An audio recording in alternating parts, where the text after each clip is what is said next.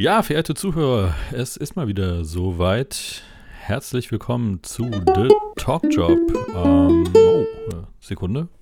Mein Telefon, da muss ich mal kurz. Ähm, können wir noch mal? Ja. Hallo, hier ist Christina von der Danieliken Service AG und Co. GmbH KG. Spreche ich mit Piven Pivensen? Ja, hallo. Herzlichen Glückwunsch! Sie wurden als einer der glücklichen 20 Gewinner unter unserer internen Lotterie ausgewählt. Was? Cool. Echt? Aha, ja. Sie haben jetzt die Wahl. Oh, Sie glauben nicht, das ist das dritte Mal jetzt schon die Woche. Wow. Wow, Sie sind ein Glückspilz. Und wissen Sie was? Sie haben die Wahl zwischen vielen attraktiven Preisen. Die Ziehung ist in wenigen Wochen und Sie haben sehr gute Chancen auf den ersten Platz. Wollen Sie mal wissen, was man gewinnen kann? Oh ja, klar, gerne. Ein bisschen was extra kann man ja schon gebrauchen, oder? ja. Also, wenn Sie auf Platz 1 sind, dann hätten Sie die Wahl zwischen 100.000 Euro oder einem Kaffeevollautomaten. Sind das nicht tolle Preise? Ja, klar. Also da. Was würden Sie denn wählen? Also Kaffeeautomat habe ich noch nicht. Da würde ich, äh, würde ich jetzt spontan mal den nehmen. Die beste Wahl, die Sie hätten treffen können. Auf dem zweiten Platz wären es übrigens immerhin ich noch treffe ein häufig Auto. so smarte Entscheidungen. Ja, das glaube ich. Auf dem zweiten Platz wären es immerhin noch ein Auto oder zwei schöne Kaffeetassen. Ja, Sie haben ja schon gemerkt, dass ich ein kleiner Pfiffikus bin. Und jetzt habe ich ja äh, den, die Kaffeemaschine genommen. Da ich würde ich, ahne. Ja, äh, wenn mal Besuch kommt, äh, wäre es natürlich auch gut, wenn ich ein paar Tassen zu Hause habe. Dann nehme ich doch die zwei Kaffeetassen. Sie wollen ja nicht dumm dastehen. Nee, ganz und gar nicht. Übrigens, auf dem dritten Platz könnten Sie immer noch wählen zwischen einer Traumreise in die Karibik oder einem Milchaufschäumer.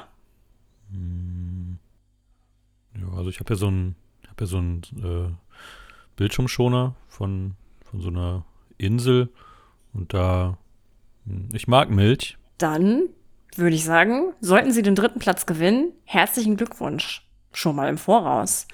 Übrigens gehen die Preise genauso toll weiter. Die Frage ist jetzt allerdings, haben Sie überhaupt Lust, diese Preise zu gewinnen? Klar. Fantastisch. Damit Ihnen die Danieligen Service AG und Co. GmbH KG Ihren wunderbaren Preis zukommen lassen darf, brauchen Sie nichts weiter zu tun, als unseren exklusiven Orgon-Akkumulator zu erwerben. Boah, Denn- das ist ja noch ein Geschenk. Mm, Ja, offiziell dürfen wir nämlich nicht einfach nur Preise verschenken. Sie müssten schon als Kunde in unserer Kartei sein und daher den Orgon-Akkumulator erwerben. Der wird Sie aber lange begleiten. Das ist ein ganz, ganz tolles Produkt und er wird alles positiv energetisieren, was Sie darauf abstellen. Also mehr Glück können Sie eigentlich nicht haben. Kann ich auch mich dann darauf stellen? Sie können alles draufstellen. Sie können auch sich selber da draufstellen, wenn Sie mal einen Tag haben mit dem falschen Fuß aufgestanden, das Gefühl, dass Sie negativ eingestellt sind, dann können Sie sich da einfach selber draufstellen und dann Naja, wird bei alles drei. Lottofinal äh, in einer Woche wird das nicht so schnell der Fall sein, aber ja, ja, gut. Für den Das der stimmt. Fälle. Ja. Ähm, Sie würden den erwerben für gerade einmal 1499 Euro und er ist jeden Cent wert. Es ist ja Der wie geschenkt. Das ist ja wie ein Das Geschenk. ist wie geschenkt. Der Orgon-Akkumulator wird jeden Februar bei Vollmond handgefertigt von Terrier-Mischlingswelpen. Und jeder ist ein Unikat. Um sowas wird sie wirklich jeder beneiden. Darf ich Sie fragen, wie Sie gerne zahlen würden? Ähm, ja, also so viel habe ich jetzt. Äh, kann ich, kann ich auch, ähm, nehmen Sie auch Gutscheinskarten? Ja, Sie können uns gerne in Amazon-Karten bezahlen. Okay. Ja, bei den anderen sollte ich nämlich mit Steam Guthabenkarten bezahlen. Aber dann, ja. Häufiger mal was anderes, ne? Steam, also Steam ist, das ist aber sehr unprofessionell. Nur wir sind professionell. Und ich habe noch einen kleinen, ich habe noch einen kleinen Bonus für Sie. Wenn Sie heute noch abschließen, dann kann ich Ihnen, das dürfen Sie aber niemandem sagen, das ist jetzt unter uns. Ich kann Ihnen einen Rabatt von 20% geben auf den Orgon-Akkumulator. Ach, ich muss das jetzt entscheiden. Also Ich meine, gut, ich freue mich immer sehr, äh, ne, also gut, jetzt beim dritten Mal nicht mehr ganz so sehr wie beim ersten Mal, aber grundsätzlich schlafe ich immer ganz gern noch mal eine Nacht über solche ja, großen Überraschungen. Es sind ja doch große Entscheidungen in meinem Leben. Hm, Kann ich Sie da morgen einfach noch mal zurückrufen? Hm, Also es sind noch weitere Lotteriemitglieder in der Warteschlange und so lange kann ich die Gewinne nicht reservieren. Also ich würde Ihnen schon empfehlen, wenn Sie Interesse haben an den Gewinn, dass Sie den Orgon-Akkumulator jetzt erwerben. Wie gesagt, zu einem exklusiven Rabatt von 20 Prozent. Und Sie machen damit auch wirklich nichts falsch. Also Sie verhelfen sich selbst und Ihrer Familie, Ihren Freunden zu positiver Energie. Und Ihre Familie liegt Ihnen ja wahrscheinlich am Herzen, oder? Ja. Na, sehen Sie. Also haben wir einen Deal? Klar, was soll schon schiefgehen? Ach Mensch, Sie machen es aber spannend. Okay, dann folgen gleich die weiteren Details. Hat Ihnen da gerade jemand gesagt, dass Sie zum Ende kommen sollen? Nee, nee, nee, nee, nee, nee, da müssen Sie Hallo? sich, nee. Also So. bei Ihnen läuft im Hintergrund, glaube ich, der Fernseher. Okay, vielen Dank für diesen tollen Deal und ich wünsche Ihnen noch einen fantastischen Tag. Hallo? Hallo? Hm, aufgelegt. Na, tschüss, tschüss. ja, ähm, ja, da hatte ich noch einen Anruf gerade bekommen. Aber jetzt, jetzt geht's los hier bei uns bei The Talk Job. Und damit sind wir beim Thema von heute. Es geht um, es geht um Callcenter. Christina, ist das nicht unglaublich? Das ist ja unglaublich. Was äh, wurde denn da besprochen in dem Telefonat? Darüber möchte So, ich nicht. aber du hast jetzt nicht wieder irgendwas abgeschlossen, oder? Wieso wieder? Du hast mir letztens erzählt, dass du bei irgendeinem Callcenter-Anruf einen Kaffee-Vollautomaten bestellt hast. Nee, nicht bestellt. Ich habe den gewonnen. Ja, okay. Hast du den bekommen? War das ein echter Preis? Ich weiß nicht, ob die Auslösung jetzt schon, ich denke schon, dass da noch was kommen wird. Die Dame, die mir den verkauft hat, äh, oder geschenkt quasi, die äh, klang auf jeden Fall sehr vertrauenswürdig. Piven, du fällst dauernd auf so einen Blödsinn rein. Ja, das sagst du jetzt. Ich weiß so, was ich diesmal nämlich bekommen habe, einen Orgon-Akkumulator habe ich gekriegt. Ha! Für nur 1500 Euro. 1499, um äh, genau zu sein. Und Rabatt kriege ich ja auch. Ja. Okay. Und wenn der dann da ist und ich mit meiner positiven Energie hier in die Sendung reinkomme, dann wirst du nämlich da sitzen und wirst sagen, oh, hätte ich mal mitgemacht. Und dann kriegst du nämlich nichts ab von der Energie. Das sage ich Und- dir. Nee, ist meine dann. Ja, okay, dann behalt ihn halt. Dann hole ich mir einen eigenen. Das will ich sehen, dass du noch einen kriegst. Die Dinger sind teuer und gibt's Ja, auch und? nicht viele. Das ist bestimmt ein Fake. Du bist fake. Das werden Ich muss sehen. mal kurz, ich muss mal kurz ins Internet und was suchen. Was willst du da jetzt suchen? Ja, vielleicht finde ich ja noch so einen Orgon-Akkumulator. Okay, dann such du nach dem Orgon-Akkumulator. Und ich stelle dir nebenbei schon mal eine Frage. Möchtest du nebenbei vielleicht was zum Thema Feedback sagen? Das habe ich jetzt die letzten Mal immer gemacht. Vielleicht hast du ja mal ein spannendes Feedback, auf das du mal Bezug nehmen möchtest. Aber sehr gerne.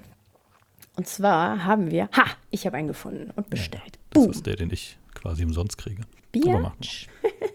Wir haben Feedback bekommen und zwar zur Folge Moms at Work. Und das äh, war natürlich ganz richtig. In diesem Feedback ging es darum, dass Mütter auch selbst dafür verantwortlich sind, quasi wie sie ihren Lebensweg gestalten und dass man eben sich darüber im Klaren sein muss, dass ein Kind eine berufliche Konsequenz bedeuten kann. Und das war bezogen auf kleine bis mittelständische Unternehmen. Die Person, die das Feedback geschrieben hat, war eben der Meinung, man darf nicht äh, davon ausgehen, dass der Arbeitgeber alles einfach hingeben, hinnehmen muss. Und ja, man muss auch selber kompromissbereit sein. Und dazu habe ich noch eine kleine Info, und zwar kleine Unternehmen dürfen übrigens den Job in der äh, Elternzeit anderweitig vergeben. Also sehr kleine Unternehmen mit, ich glaube, 15 oder weniger Mitarbeitern. Aus genau dem Grund, weil es eben für ein sehr kleines Unternehmen nicht möglich ist, eine Stelle so lange freizuhalten und das durch Kollegen zu kompensieren. Was wir aber mit der Folge auf jeden Fall erreichen wollten, ist, dass ein Arbeitgeber, egal in welcher Größenordnung, eigentlich immer bereit sein sollte, darüber zu sprechen. Und dass man einen Kompromiss findet, ist auch völlig in Ordnung, wenn alle Parteien damit einverstanden sind. Aber leider ist das Kind halt oft der Aufhänger, um zu sagen, ja, du hast doch jetzt andere Prioritäten und deshalb kannst du deine Karriere jetzt nicht mehr weiterführen. Und ich muss sagen, meiner Erfahrung nach ist das auch häufig schon irgendwie fast bevormundend. Also du, deine Priorität ist doch jetzt dein Kind, deshalb kannst du dich doch jetzt um deine Aufgabe hier in der Firma gar nicht mehr richtig kümmern. Und das finde ich bei einem großen Unternehmen darf das eigentlich gar nicht erst vorkommen, weil Kinder nun mal nichts Exotisches sind. Es, jede, viele Leute haben Kinder und ähm, ein großes Unternehmen muss halt in der Lage sein, damit umzugehen. Du kannst halt nicht nur kinderlose Leute einstellen. Aber ich gebe unserem Feedbackgeber auf jeden Fall recht. man darf halt nicht mit Scheuklappen zurück zur Arbeit kommen und sagen, mein Arbeitgeber hat jetzt zu springen. Also das stimmt. Da sind beide in der Verantwortung und man muss halt miteinander kommunizieren. Auf jeden Fall, ja. Also klar. Wir hatten ja letztes Mal auch schon so ein bisschen herausgearbeitet, dass es natürlich manchmal auch Situationen gibt, wo es wesentlich schwieriger ist, eine vernünftige Lösung für beide Parteien zu finden, als in anderen, wo man sich sagt, da muss es einfach möglich sein, auch die Option sozusagen mh, hm, anzubieten, ja, dass man Arbeit und Elternsein verbinden kann. Und ja, wir können nur hoffen, dass sich da in Zukunft noch ein bisschen was tun wird, aber müssen eben auch einsehen, dass es sicher die eine oder andere Situation gibt, wo es wesentlich schwieriger ist als eben in der anderen.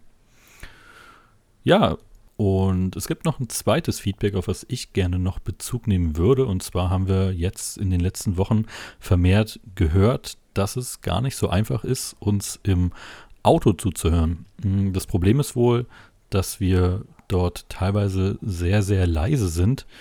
Aber wiederum haben wir von anderen dann auch wieder das Feedback bekommen, dass wir erst sehr leise sind und dann plötzlich wesentlich lauter.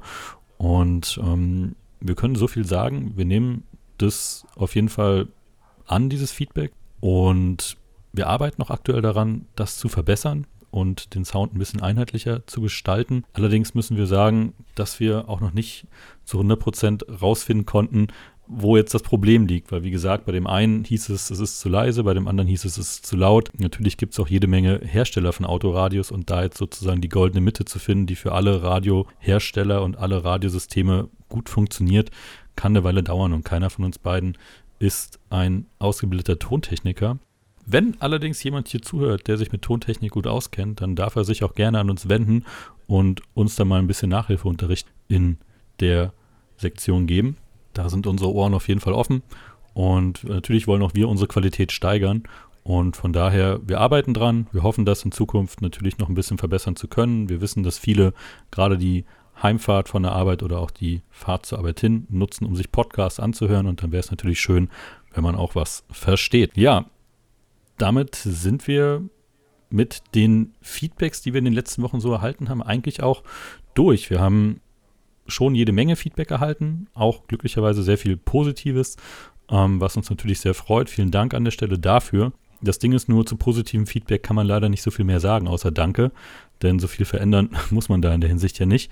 Und wir haben auch konstruktives Feedback bekommen für Dinge, die wir verbessern können und verändern können. Auf einige davon sind wir jetzt eingegangen und vieles hat sich allerdings auch immer wieder um dieselben Sachen gedreht. Also gerade was die Soundqualität angeht, haben wir immer wieder was ähm, gehört, haben jetzt versucht, wie gesagt, an der einen oder anderen Stellschraube auch schon was zu verändern und sind auch weiterhin dran und werden versuchen, das in Zukunft noch ein bisschen zu optimieren.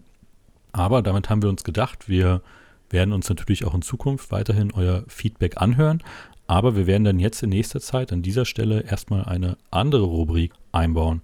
Christina, was wird denn das für eine Rubrik sein? Ja, und zwar unsere neue Rubrik wird sein, dass ihr uns gerne ähm, Fragen schicken könnt und die werden wir dann beantworten. Die können äh, bitte, bitte nur oberhalb der Gürtellinie fragen, aber ihr könnt eigentlich alles Mögliche fragen und wir gucken dann, ob wir das beantworten. Könnte auch lustig werden. Und am Ende der Folge werden wir euch ab jetzt immer die das Thema der nächsten Folge ankündigen. Und auch dazu könnt ihr uns dann Fragen stellen. Also wenn euch das Thema dann interessiert, ihr eine bestimmte Frage dazu habt, dann immer her damit und wir werden dann gucken, dass wir die entsprechend an unseren Gast weiterleiten. So ist es. Ja, und damit gehen wir den nächsten Schritt und ich würde sagen, den gehen wir jetzt auch hier in der heutigen Sendung. Erzähl du doch mal ein bisschen, was hast du mal Erfahrung mit Callcentern gemacht? Wurdest du schon mal von einem Callcenter angerufen und da wurden dir irgendwelche unseriösen Angebote gemacht oder was sind so deine Erfahrungen mit Callcentern? Mm, also ich äh, hatte mal tatsächlich ein Problem mit einem Programm, mit einem Grafikprogramm und dann habe ich angerufen beim Kundensupport. Die meinten dann, dass sie mich zurückrufen. Und mich hat dann so ein Dude aus Indien angerufen und der hatte irgendwie, also bei mir war es mittags und bei ihm muss es irgendwie ist, keine Ahnung, zwei Uhr morgens gewesen sein oder so. Und äh, der hat dann auf Englisch mit mir kommuniziert. Der hatte dann irgendwie auch, ich würde sagen, Glück, dass ich ihm auf Englisch überhaupt mein Problem erklären konnte. Da habe ich mich dann auch gefragt, was ist denn eigentlich, wenn man jetzt nur eine Sprache spricht, also in meinem Fall nur Deutsch, ähm, dann würde das jetzt nicht funktionieren. Ja, und am Ende konnte er mein Problem natürlich auch nicht so richtig beheben, weil das, ich glaube, es war tatsächlich ein Bug im Programm, also ein grundsätzliches Problem, was man jetzt über Einstellungen nicht ändern konnte, aber ja, ich glaube, er hat auch gar nicht so richtig geschnallt, was überhaupt zum Problem geführt hat, obwohl ich ihm das bestmöglich erklärt habe. Aber ja, irgendwie tat er mir so ein bisschen leid und seine, seine Hilfestellung ist halt auch super limitiert, weil er kann jetzt halt nicht wirklich irgendwas ausrichten. Er kann das natürlich aufnehmen, er kann dann irgendwie ein Ticket schreiben für den nächsten, der da sich mit beschäftigt, aber also ich glaube jetzt nicht, dass er in äh, Silicon Valley angerufen hat und gesagt hat, ey, hier ist ein Bug, ihr müsst das fixen. Ja, ich weiß nicht, wieso du das jetzt ausschließt. Ich könnte mir durchaus vorstellen, ich meine, der Mann wollte dir ja auch helfen.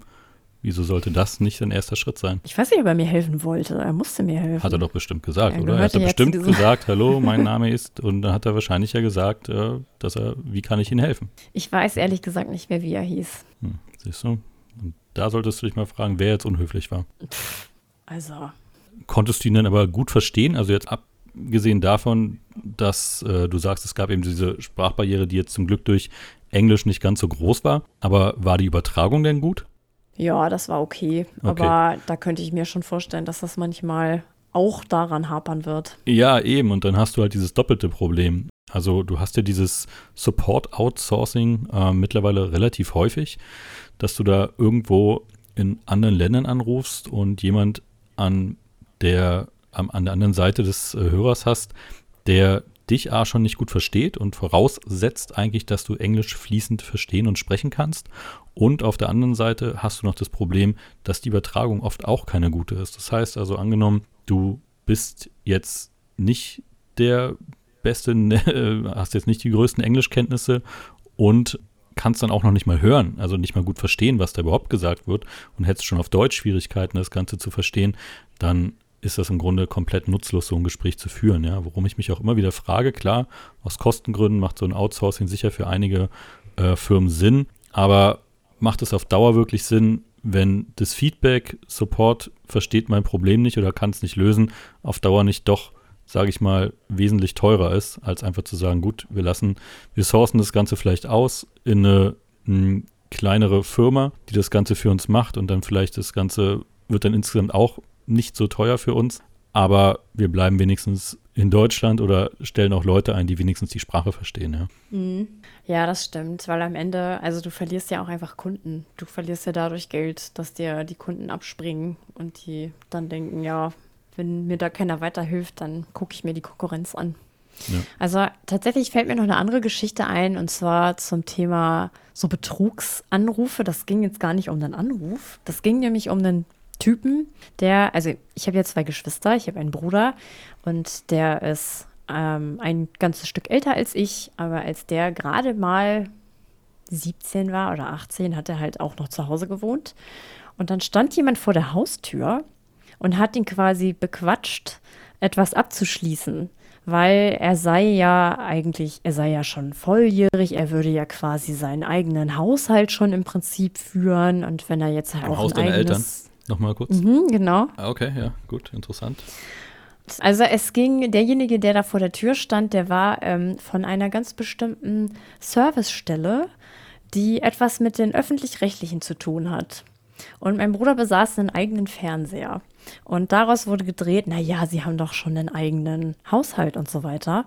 Und äh, ja, der hat den dann einfach bequatscht, bis er was unterschrieben hat. Also das wurde natürlich wieder rückgängig gemacht, weil unser Vater halt richtig wütend angerufen hat und meinte, das kann ja wohl nicht angehen und so. Aber das fand ich halt echt äh, gruselig mitzuerleben, wie, also damals war ich halt noch, noch klein und da hat mich das jetzt nicht so gejuckt, aber ähm, später habe ich dann halt schon gedacht, was für eine Macht eigentlich Worte haben können und wie du belabert werden kannst.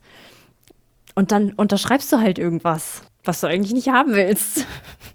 Klar, und ich meine, die Leute können da ja auch sehr überzeugend sein, ja. Und das die Frage, die ich mir dabei häufig stelle, ist, woher kommt deren Überzeugung? Also sind sie so überzeugend, weil sie wirklich von dem überzeugt sind, was sie da verkaufen und wirklich glauben, dass es was Gutes ist?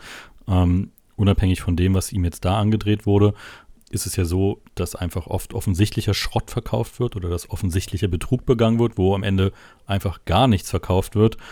Und das sollte den Leuten ja eigentlich klar sein. Dann stelle ich mir die Frage, okay, glauben die irgendwie dran oder haben sie wenigstens die Hoffnung, dass es stimmen könnte? Oder sind sie einfach nur gute Lügner und haben keine Moral? Ja, ich meine, wenn du am Tag, ja, nehmen wir mal dieses Beispiel, was wir jetzt am Anfang gebracht haben, wo einfach, ich meine, stell dir vor, du bist ein Mitarbeiter in so einem Callcenter und du rufst am Tag gefühlte 100 Leute an und beglückwünscht sie zu ihrer Finalteilnahme unter den letzten 20 Leuten äh, für eine Lotterie. Ja, ich meine, mhm. wenn du alleine schon 100 am Tag anrufst und es haben nur 20 gewonnen, könnte man noch sagen, na gut, es gibt vielleicht mehrere Ausschüttungen, die komischerweise trotzdem an demselben Tag stattfinden. Aber äh, verstehst du, was ich meine? Also, wie soll das aufgehen? Und ich meine, du hast noch zehn Kollegen, die auch alle 200 Leute anrufen. Wow, da gibt es verdammt viele Lottogewinner jede Woche. Da wird mir doch eigentlich schon klar, dass das, was ich hier mache, eigentlich so nicht stimmen kann. Und trotzdem ziehst du es durch. Ja. Und ähm, es gibt da ja relativ viele Maschen. Ja, das Beispiel, was wir jetzt hier am Anfang gebracht haben, ist so ein Klassiker.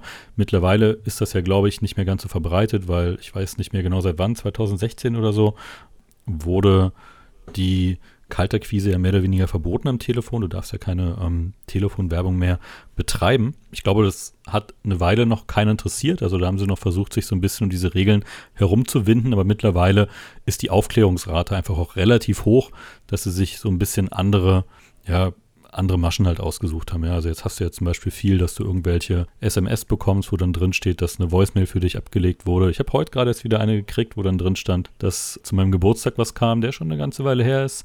Und ähm, dachte ich mir, okay, wieso naja, kriege ich. später als nie. Ja, aber wieso kriege ich die Info jetzt?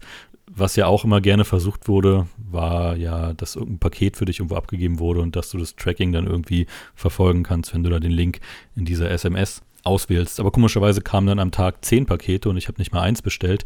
Und das ist hm. dann natürlich immer alles ein bisschen merkwürdig. Ja. Also ich kann ja mal ganz kurz hier durch meinen Spam-Ordner gehen. Ich lese mal kurz den Betreff immer durch. Also, äh, verdiene 7000 Euro pro Tag. Äh, verdreifachen mach, mach. Bitcoin. Alter, das ist mehr, als du hier kriegst. Mach. Wir machen eine Ausnahme für dich. Ihre Überweisung. Hm, sag mal, wo sind denn die Oh, Sie wurden ausgewählt, um einen exklusiven Preis zu erhalten.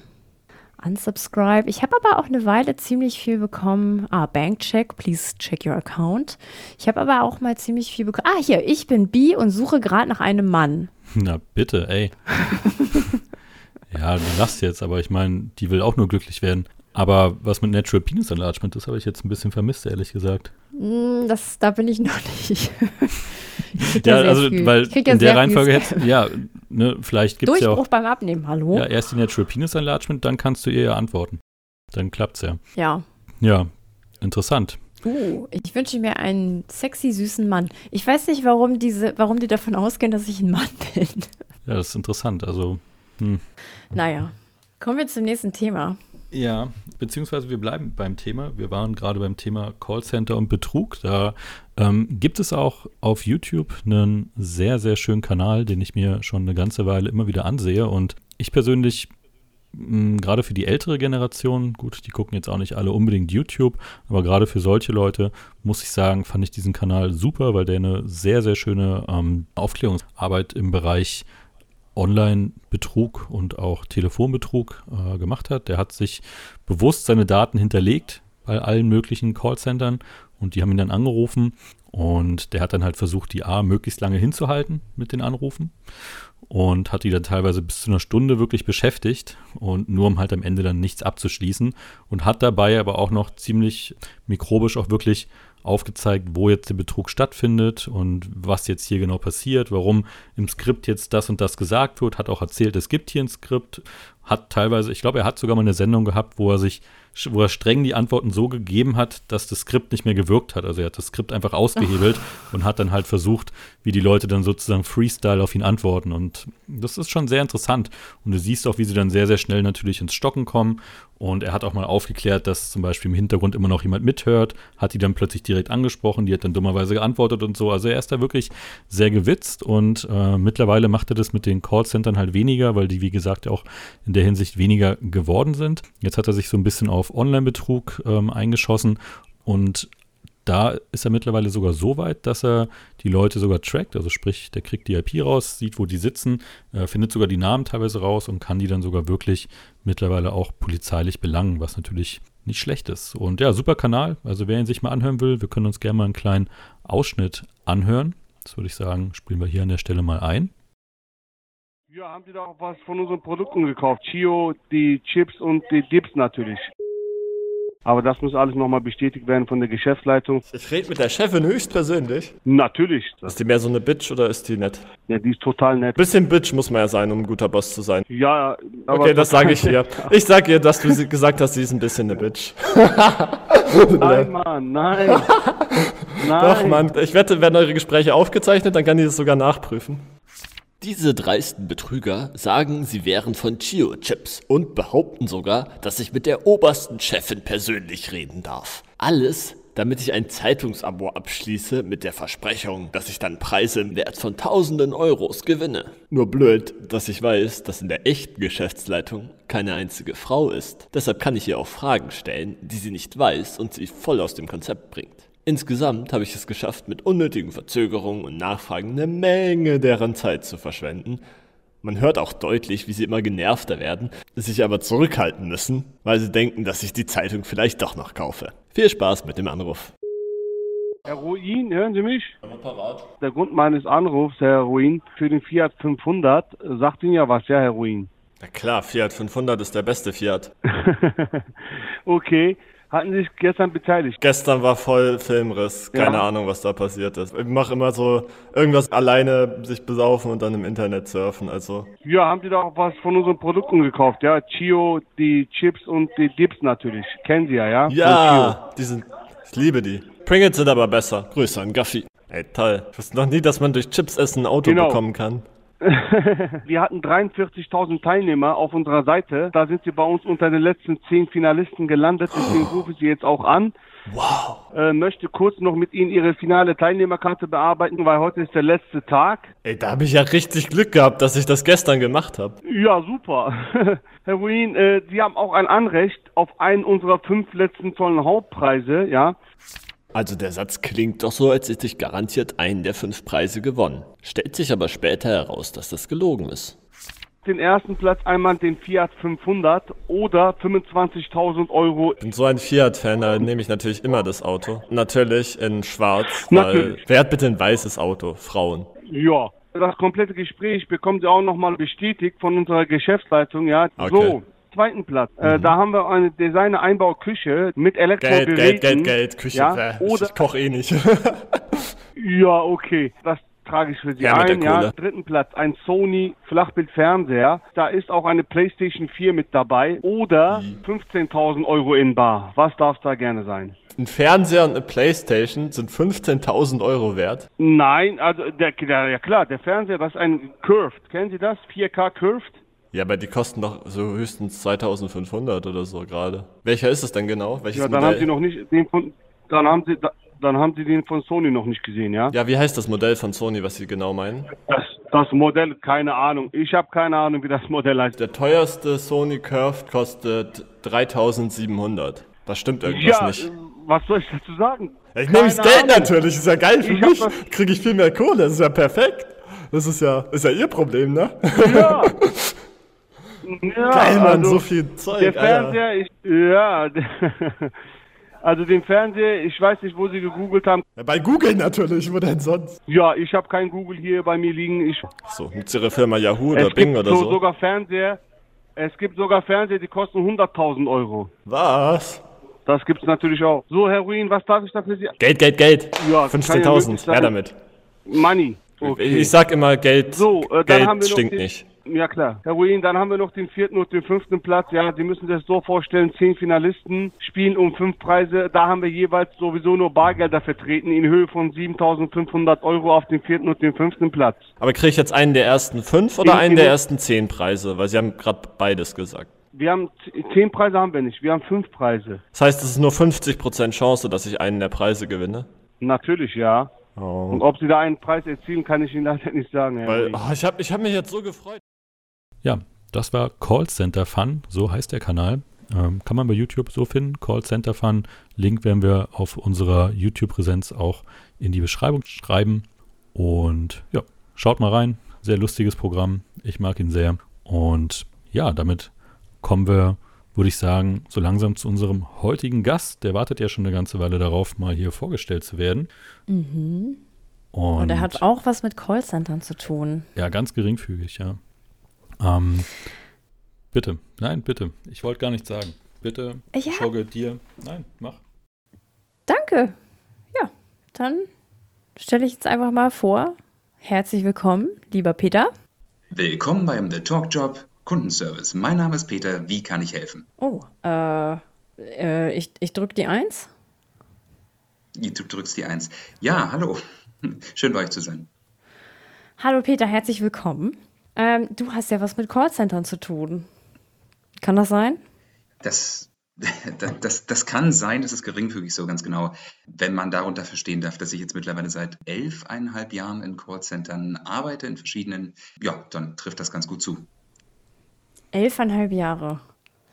Wie kommt man denn dazu, in einem Callcenter zu arbeiten? Ich, also nach allem, was ich weiß, ist das so ein bisschen der, der verhasste Job, den man eigentlich nicht machen möchte.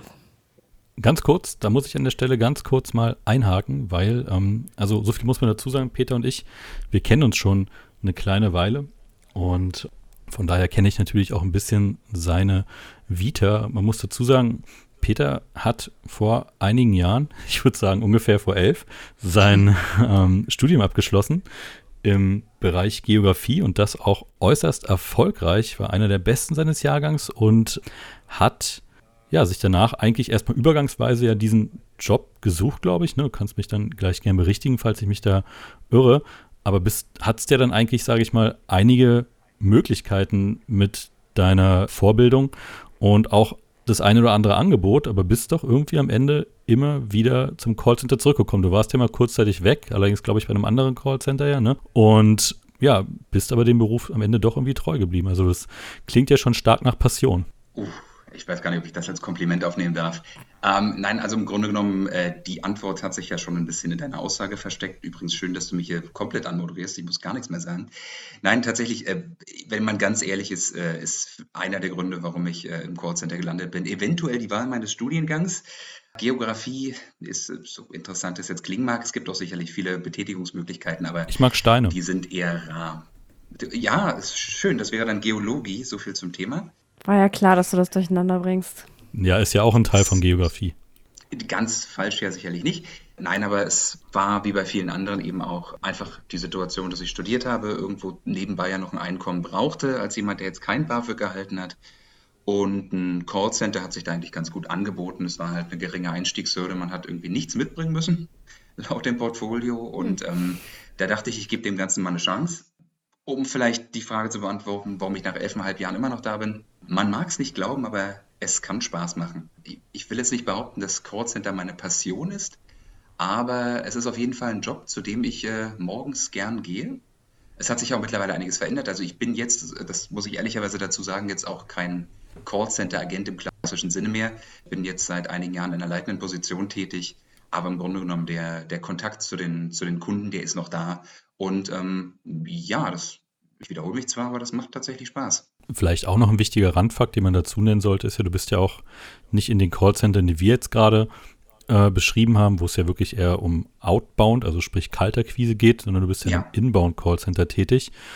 Ähm, Genau. Das heißt also, du nimmst ja eher so die verärgerten Kundengespräche an von Leuten, die sich über irgendwas beschweren wollen. Wie ist das für dich? Ich führe mal eine Strichliste, was die Klischees angeht. Die Kunden, die mich anrufen, sind verärgert. Äh, nein, also ich, ehrlicherweise, ich muss dazu sagen, ich angefangen habe ich in einem klassischen Outbound-Callcenter. Das war dann auch ein Bereich, der weniger Spaß macht, das muss ich zugeben. Das war dann Marktforschung. Und witzigerweise, auch wenn Marktforschung jetzt extrem seriös klingt, das war wahrscheinlich das unseriöseste Feld, in dem ich mich da je betätigt habe. Also wenn man im Vorfeld zu, zu ganzen Call-Serien, die man durchführen muss, also spezielle, spezielle Umfragen für Auftraggeber, wenn, wenn einem dort nahegelegt wird, wie man doch den Kunden am besten hinters Licht führt, das macht man schon nicht gern. Aber das ist auch äh, mittlerweile viele, viele Jahre her.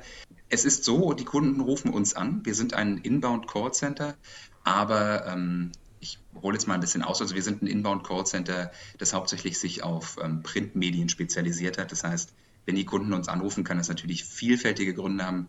Das ist dann irgendwas aus, ich sage jetzt mal, dem Lebenszyklus eines Abos. Der Kunde wird beraten, der Kunde bestellt, der Kunde reklamiert irgendwas, der Kunde kündigt irgendwann und das war's. Also es ist tatsächlich so, dass die Beschwerdecalls sicherlich die sind, die man oftmals am meisten in Erinnerung behält, aber die machen keinen großen Anteil aus. Äh, wenn dich jetzt jemand anruft, der aber mal so richtig wütend ist, ich würde jetzt gerne mal kurz beim Klischee bleiben. Was ist dann die beste Strategie, um damit umzugehen? Beziehungsweise weshalb rufen die denn dann an? Also ist dann die Zeitschrift nicht angekommen oder haben sie das äh, vergessen zu kündigen und es wurde ein weiteres Jahr lang abonniert, ohne dass sie das eigentlich wollten? Oder lauter Schreien äh, hilft dann eigentlich gut, oder? Lauter Schreien, ja. Und ich meine, wie geht man denn damit um, wenn jetzt jemand richtig ausrastet und der will ja eigentlich nur seine Wut irgendwo lassen und der Callcenter-Mitarbeiter kriegt es dann leider ab? Genau, das ist es. Aber du, du sprichst es ja an, er will seine Wut irgendwo lassen und die will er nicht bei dir lassen. Du bist einfach derjenige, den er am Ohr hat. Letzten Endes der der beste Einstieg wäre tatsächlich, dem Kunden erstmal äh, das Gefühl zu geben, dass man ihn durchaus ernst nimmt, dass man auch versteht, warum er sich denn jetzt ärgert, dass man ihm auch so ein bisschen Luft lässt, ähm, einfach, dass er sich ein bisschen austoben darf verbal, dass man ihn nicht unterbricht, dass man nicht zu stark in die Defensive gerät, also auf keinen Fall ihm jetzt versucht, unbedingt ganz stark zu erklären, warum es jetzt gekommen ist, wie es kam. Das weiß er oftmals selbst. Es geht einfach darum, ihn, ich sage es mal, wirklich bei der Hand zu nehmen und möglichst empathisch eine Problemlösung aufzuzeigen. Das heißt, äh, die Kunden, die anrufen, weil man heftig angekommen ist, das ist ja in der Regel kein, kein großes Thema. Den Kunden schreibt man ein Heft gut, den schickt man ein Heft nach. Das, sind, das ist ein Problem, das lässt sich relativ schnell lösen.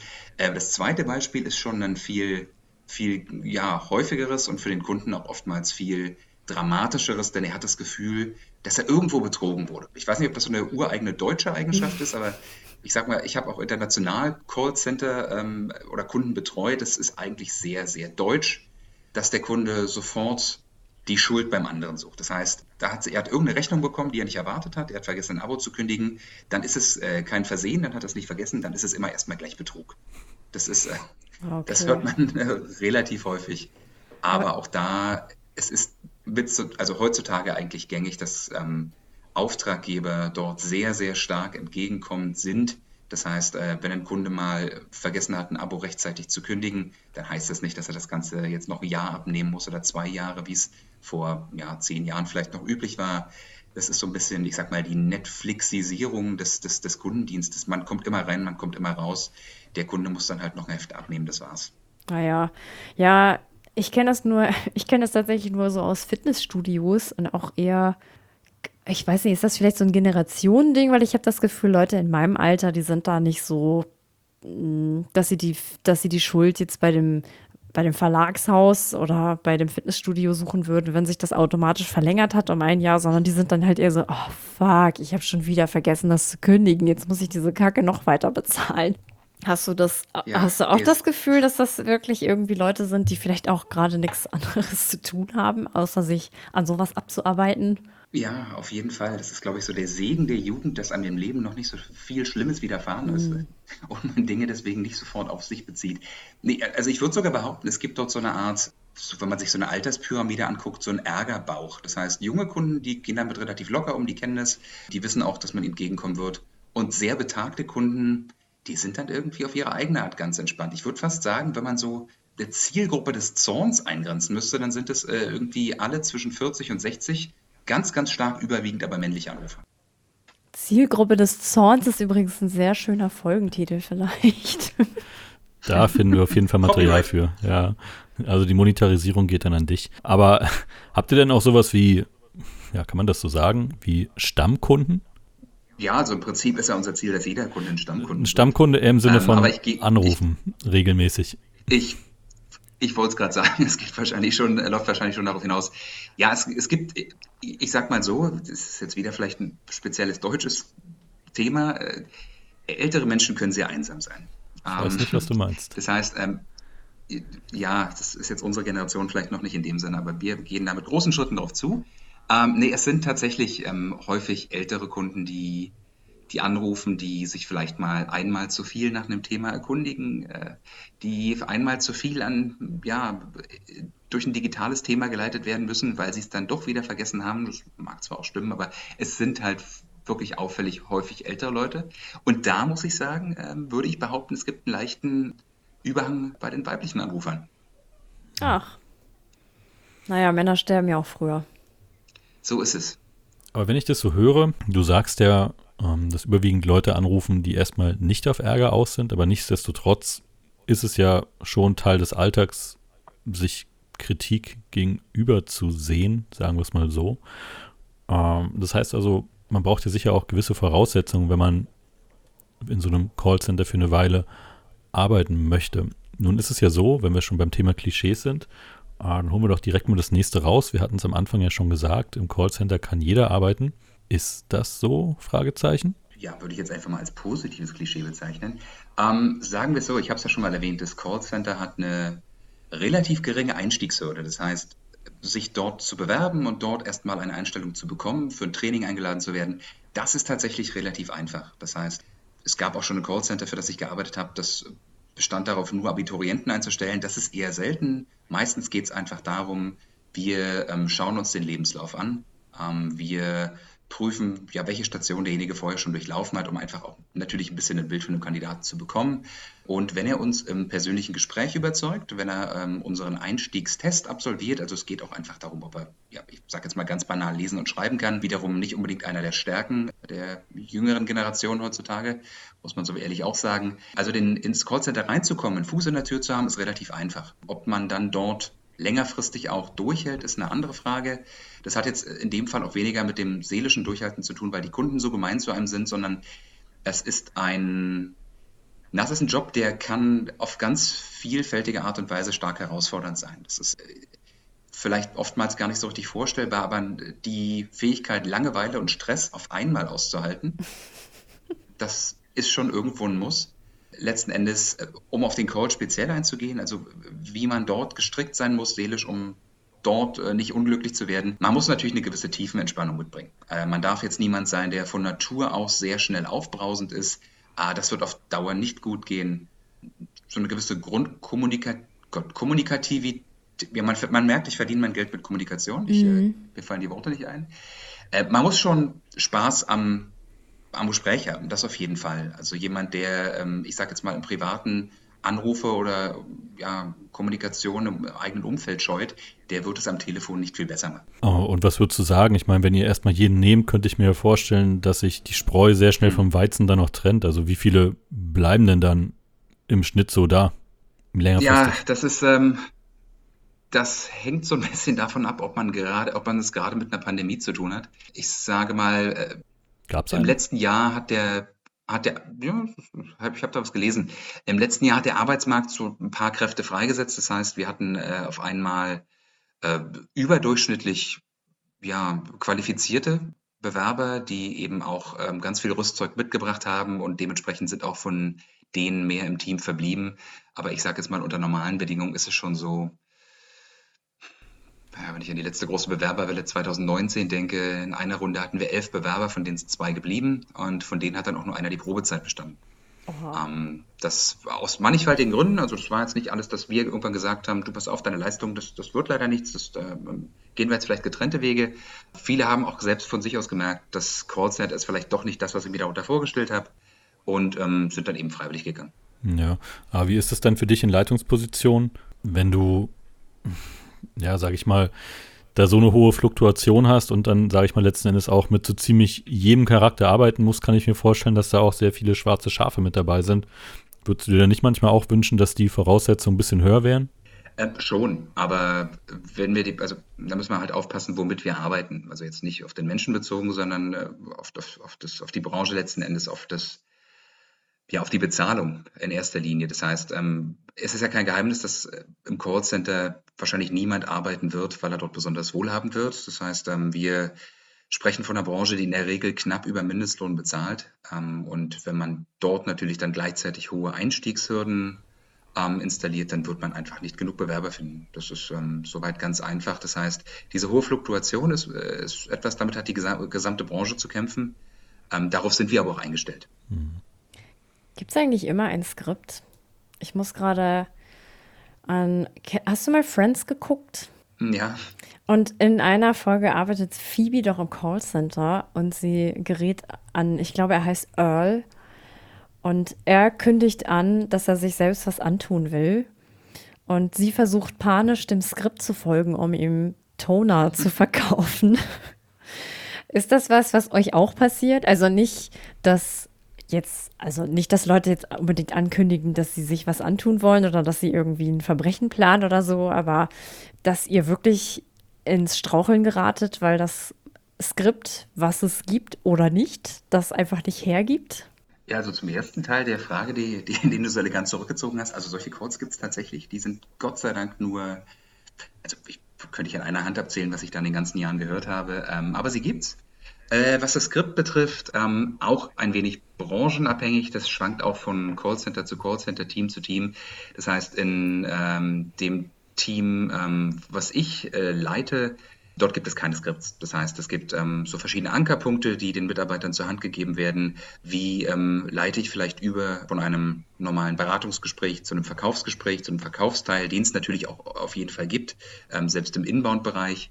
Aber ein klassisches Skript, ich muss sagen, ich bin persönlich kein Fan davon. Äh, Mitarbeiter bringen ja ganz individuelle Stärken mit. Das heißt, der eine ist vielleicht ein sehr informeller, sehr gesprächiger, freundlicher Typ. Der andere hat vielleicht eine Grundaus, also von, von, von Hause aus höfliche, förmliche Art. Und beide dann in das gleiche Korsett zu stecken äh, und mit dem Skript irgendwo ihre eigenen Stärken zu verspielen, das ja, also bin ich jetzt persönlich kein Anhänger von. Ein Skript kann natürlich immer dann ähm, nützlich sein, wenn es ähm, Mitarbeiter trifft, die jetzt sehr unsicher in einem Bereich sind, die vielleicht einfach starke Probleme in der Gesprächsführung haben. Meiner Erfahrung nach sollten sie nicht bindend, äh, verbindlich sein. Also das, was wir häufig eben auch in diesem Comedy-Kanal, den Piven angekündigt hat, äh, das, was man eben aus diesen Videos häufig kennt, das kenne ich persönlich so zumindest aus Deutschland nicht.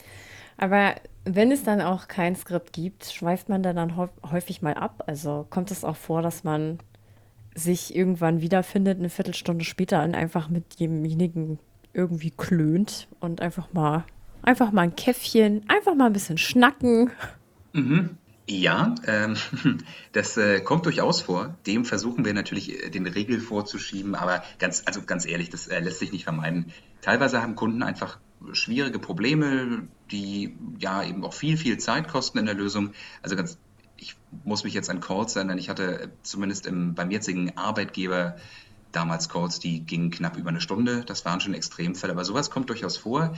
In der Regel liegt es nicht daran, dass man abschweift, sondern dass das Problem besonders herausfordernd ist. Aber ich habe auch in meiner Laufbahn schon äh, Mitarbeiter erlebt, die äh, sollen den Kunden letzten Endes nur fragen, ähm, ja, eben wie in eurem Rollenspiel am Anfang, die sollen die Bankdaten irgendwo eintragen und erzählen ihnen dann irgendwas über Bankenrechte und warum denn Schweizer Banken so anonym arbeiten und das gibt eben ja, Agenten, die von Natur aus so ein bisschen gesprächiger sind, mhm. aber ähm, das wird ja unsererseits dann auch, Gott, ich hätte es fast überwacht gesagt, das klingt immer so, so, so dunkel. Ich sag mal, ähm, gemonitort. Nennen wir es mal gemonitort.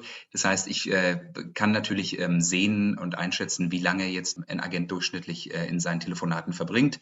Und wenn wir dann merken, das wird at irgendeinem Zeitpunkt unwirtschaftlich oder ähm, das senkt die Kundenzufriedenheit, dann können wir da natürlich eingreifen. Sei es, dass wir ihm jetzt äh, was ins Ohr flüstern, was nur er hört und nicht der Kunde, oder sei es einfach, dass wir ihn das Gespräch nochmal beenden lassen und ihm dann ja eine Schulung angedeihen lassen. Naja, okay, aber manchmal kann man doch wahrscheinlich auch nichts dafür, oder? Wenn der Kunde einem, einem das Ohr absabbelt und über irgendwas anderes sprechen möchte oder versucht irgendwie ein, also du sagtest ja gerade, es gibt vielleicht auch ältere äh, Mitmenschen, die ein bisschen einsam sind, die dann absichtlich anrufen mit irgendwelchen Problemen, die eigentlich keine richtigen Probleme jetzt sind, die dann vielleicht auch doch mal versuchen, über irgendwas anderes zu sprechen mal ein bisschen über die Nachbarin lästern, die immer ihre Fußmatte nicht richtig rum rauslegt. Ja, das ist, das ist letzten Endes die Kühe im Callcenter, dass man äh, ein Gespräch auch, ich sage jetzt mal, an sich reißen kann, ohne dass der Kunde wirklich das Gefühl hat, das Gespräch wurde an sich gerissen, dass man ihn einfach ähm, mit so einem gewissen ja, rhetorischen Rüstzeug irgendwo freundlich empfängt, die Aussage, die kleine Anekdote, die Geschichte, die er auch immer platziert hat, die nimmt man auf, sagt zwei, drei Worte dazu, äh, nimmt ihn dann aber gleich wieder mit zurück zum Thema. Mhm. Also man muss dem Kunden zwar ein Stück weit Raum lassen, aber eben nicht zu viel Raum lassen. Es gibt ganze Trainings und Workshops dazu, wann platziere ich eben eine offene Frage, wann eine geschlossene Frage und so weiter. Also ich sag mal, von, von Hause aus bringen das die wenigsten mit. Aber ähm, das ist mittlerweile so eine Wissenschaft für sich, äh, die Tätigkeit im Callcenter. Da gibt es äh, ja eine ganze Reihe von Trainings, Schulungen, Ausbildungen, die man durchlaufen kann. Ja, siehst mhm. du, schon hat, schon hat er es geschafft. schon hat er dich abgewürgt. Und dafür hat er nicht mal ein Skript gebraucht. Jetzt brauche ich bloß noch die Bankdaten, ja. Aber jetzt hast du ja gerade schon mal noch was angesprochen mit den äh, Daten, die du auch von deinen äh, Mitarbeitern einsehen kannst, wenn Gespräche zu lange dauern und so weiter. Mhm. Und ja. jetzt muss ich doch noch mal so ein bisschen zurückkommen auf das Thema, dass ihr, ja, sage ich mal, erstmal keine allzu hohen Einstiegskriterien habt. Wie ist das denn? Also ich meine, wir haben es jetzt vorhin von Betrugsfällen, dass äh, versucht wird, dass früher viel versucht wurde, mit Callcentern durch die Kaltakquise zu betrügen. Aber ich könnte mir auch vorstellen, dass Mitarbeiter selbst, also ich meine, auch da gibt es ja, spielen Provisionen eine Rolle in dem Berufsfeld, dass auch da viel versucht wird zu betrügen. Wie geht ihr mit sowas um, beziehungsweise ist es denn tatsächlich so? Gibt es solche Fälle? Ja, also das mag jetzt abgedroschen klingen, aber schwarze Schafe gibt es natürlich überall. Das ist äh, bei uns dann auch nicht anders. Und ich sag mal, jedes, jedes Bonus, jedes Provisionssystem, was man irgendwo einsetzt, und im Callcenter ist das ja ein ganz vitaler Teil des Einkommens, das lädt natürlich auch irgendwo zum Betrug ein. Ähm, das heißt, dass man eben letzten Endes ja, das gängigste Beispiel ist vielleicht, dass ähm, ein Kunde selbst eine Bestellung aufgibt, einen Bestellwunsch äußert und man letzten Endes das ähm, im System so weit hinterlegt, als ob man den Kunden jetzt überredet hätte, als ob man jetzt durch eigene große Anstrengung und Leistung ähm, einen Verkauf getätigt hätte und dass man sich dann dafür eine Provision einstreicht. Das ist natürlich immer so ein Ballonspiel. Also es, es ist so, dass wir es natürlich rausfinden können. Irgendwann fällt es jedem auf die Füße, aber eine ganze Weile kann das tatsächlich dann schon mal gut gehen. Fälle sind mir auch persönlich bekannt, dass ähm, war jetzt zwar tatsächlich nicht im eigenen, im eigenen Callcenter, aber ja, aus der Branche von Kollegen, da sind eben auch mehrere tausend Euro beiseite geschafft worden von Mitarbeitern. Fiel natürlich irgendwann auf. Strafrechtlich ist es sicherlich auch von Belang. Aber ja, es ist jetzt nicht Alltag. Also da muss ich ganz ehrlich für die Callcenter auch ein bisschen eine Lanze brechen. Der Betrug findet meiner Erfahrung nach zu 98 Prozent auf der Kundenseite statt. Hm, ja, interessant. Okay. Aber jetzt habe ich noch mal eine Frage. Wie ist denn das? Ich hatte es ja vorhin auch mal kurz angesprochen, dass es ja heute in vielen Callcentern gerade durch dieses Outsourcing mh, hm, zu einer Sprachbarriere mhm. kommt. Jetzt kann man ja sagen, dadurch, dass die Verlege oder viele verschiedene Verlege mit euch zusammenarbeiten, kommt es ja, seid ihr ja letztendlich auch eine Art Outsourcing-Alternative, ja. Gibt es denn bei euch diese Sprachbarriere auch? Ja, also vielleicht dazu nochmal zwei, drei Worte. Kaum ein großer, äh, kaum ein großes Unternehmen in Deutschland, das auf einen Kundendienst angewiesen ist, wird den immer noch in-house führen. Das heißt also, dass das eine eigene Abteilung in einer eigenen Firma ist und die Callcenter-Agenten dann eben beispielsweise auch für den, ähm, für den Auftraggeber, für den Verlag beispielsweise arbeiten. In der Regel ist es eben dieses Outsourcing, findet in Deutschland aber zum allergrößten Teil, ähm, also bei deutschen Unternehmen auch noch innerhalb Deutschlands statt. Ähm, das Beispiel der indischen Callcenter, das beschränkt sich ja relativ stark auf den, ähm, auf den amerikanischen und britischen Markt, ganz einfach, weil man, weil eben auf dem indischen Subkontinent Englisch relativ weit verbreitet ist. Äh, mit Deutsch sieht es da eher anders aus. Das heißt, wenn es Outsourcing von deutschen Unternehmen ins Ausland gibt, dann ist das in der Regel das osteuropäische Ausland oder eben auch die Türkei. Dort gibt es halt ja, eine ziemlich große Anzahl sprachlich gut ausgebildeter junger Menschen, die einfach auf Jobsuche sind. Aber ich sage jetzt mal, ja, Fluch und Segen ist für die Callcenter-Branche in Deutschland noch immer, dass die meisten deutschen Kunden, ich würde jetzt mal ganz frech behaupten, sich einfach sehr schnell Sorgen machen, wenn es um die eigenen Daten und das Ausland geht. Das heißt, viele, viele Auftraggeber innerhalb Deutschlands, äh, denen ist es sehr wichtig, dass das Callcenter weiterhin auch in Deutschland sitzt, einfach weil sie den Kunden ähm, nicht erklären wollen müssen, dass eben ihre Kundendaten jetzt auf Servern ja irgendwo im europäischen oder nicht europäischen Ausland gespeichert werden. Genau, aber die Sprachbarrieren, ich, ich muss jetzt sagen, mein, mein Callcenter-Standort, das ist Berlin. Also ähm, ich sitze in Berlin, eine internationale Stadt. Ähm, man hat ein internationales Publikum, was Kundschaft angeht, aber eben genauso was Mitarbeiter oder potenzielle Mitarbeiter angeht. Ähm, so ist es beispielsweise in meinem Callcenter ja eine Mindestvoraussetzung, dass man eine weitere Sprache mitbringt. In der Regel ist es Englisch. Ist heute ja sicherlich keine exotische Herausforderung mehr für die meisten. Also so ein gewisses Grundenglisch ist ja bei den meisten vorhanden. Es ist aber auch so, dass es in meinem Team ähm, einen sehr starken Mitarbeiterkreis gibt, der ähm, aus spanischen Muttersprachlern besteht, die natürlich auch alle Deutsch können. Aber so haben wir zumindest hier bei uns am Standort äh, die Möglichkeit, Kundenanfragen aus ähm, so ziemlich aller Welt zu beantworten. Genau, das sind, wie gesagt, in der Regel deutsche Auftraggeber, die wir haben, aber das war nicht immer so. Wir haben auch für ausländische Unternehmen oder für ja, global agierende Unternehmen Kundendienst gemacht. Und ja, ich sag mal, solange man einen Englisch mitbringt und hier und da vielleicht noch einen Französisch sprechenden und äh, einen Spanisch sprechenden Mitarbeiter hat, dann lässt sich das gut abfangen. Mhm. Ja, äh, also was mich jetzt nochmal interessieren würde, ist, äh, ihr arbeitet ja mit verschiedenen Verlegern zusammen, äh, verschiedenen Verlagen und ja, was für Thematiken äh, oder was durch was für äh, Rubriken bietet ihr denn was an? Uff, okay, ähm, das ist ein ziemlich breites Spektrum. Also das ähm, fängt bei der überregionalen Tageszeitung an und geht dann bis in die Spartenmagazine, ähm, wo es dann eben um das Angeln einer ganz speziellen Fischart geht. Ach komm, oder eben, das kauft doch kein ja, Mensch. Oder eben Hobbymagazine, die sich eben mit Modelleisenbahn einer einzigen Spurengröße beschäftigen, wo man auch immer das Gefühl hat, das hat vielleicht, das, das gibt doch eine Leserschaft von 20, 30 Mann, ähm, die sich aber seit Jahrzehnten halten. Aber da gibt es keine Konkurrenz dann, oder? Also es gibt ja nur ein Eisenbahnmagazin und nur ein, das, keine Ahnung, Forellenbarsch. Gibt es ein Forellenbarsch? Keine Ahnung, Magazin? Ich wünschte, ich wünschte, es wäre so. Äh, also es, wenn ich allein daran denke, wie viele Reitmagazine es parallel in Deutschland gibt, das äh, ja, man, man fragt sich, wer kauft's. Na gut, aber dafür kriegen wir da auch äh, regelmäßig die Goldmedaille bei der Olympiade. Also das scheint ja zumindest was zu bewirken. Ja, mit, mit Sicherheit. Es, es wird an diesem Magazin liegen. Ausschließlich. Also ich reite seitdem viel, viel besser. Ernsthaft? Der feine Herr kann sich Reitsport leisten. Das ist doch noch ein Thema für eine nächste Aussage. Also äh, Reitsport oder? kann ich mir nicht leisten. Das ist so ein Steckenpferd. Aber da gibt es auch eine äh, Weltmeisterschaft für. Pauschenpferd? Steckenpferd. Nein, das sind hier die mit dem, wie heißen die denn? Die mit dem, mit dem langen das, Stock und dann ist das dann. sind jetzt nicht die in den Pferden? Ja, dieser lange Stock und dann ist äh, dann der Pferdekopf oben drauf. Ah, ich dachte an die jungen Männer in den Pferdekostümen. Jetzt schweifen wir ein bisschen ab. Ich dachte, da hätte ich mich in Boston damals klar ausgedrückt. Nicht klar genug, Piven, nicht klar genug.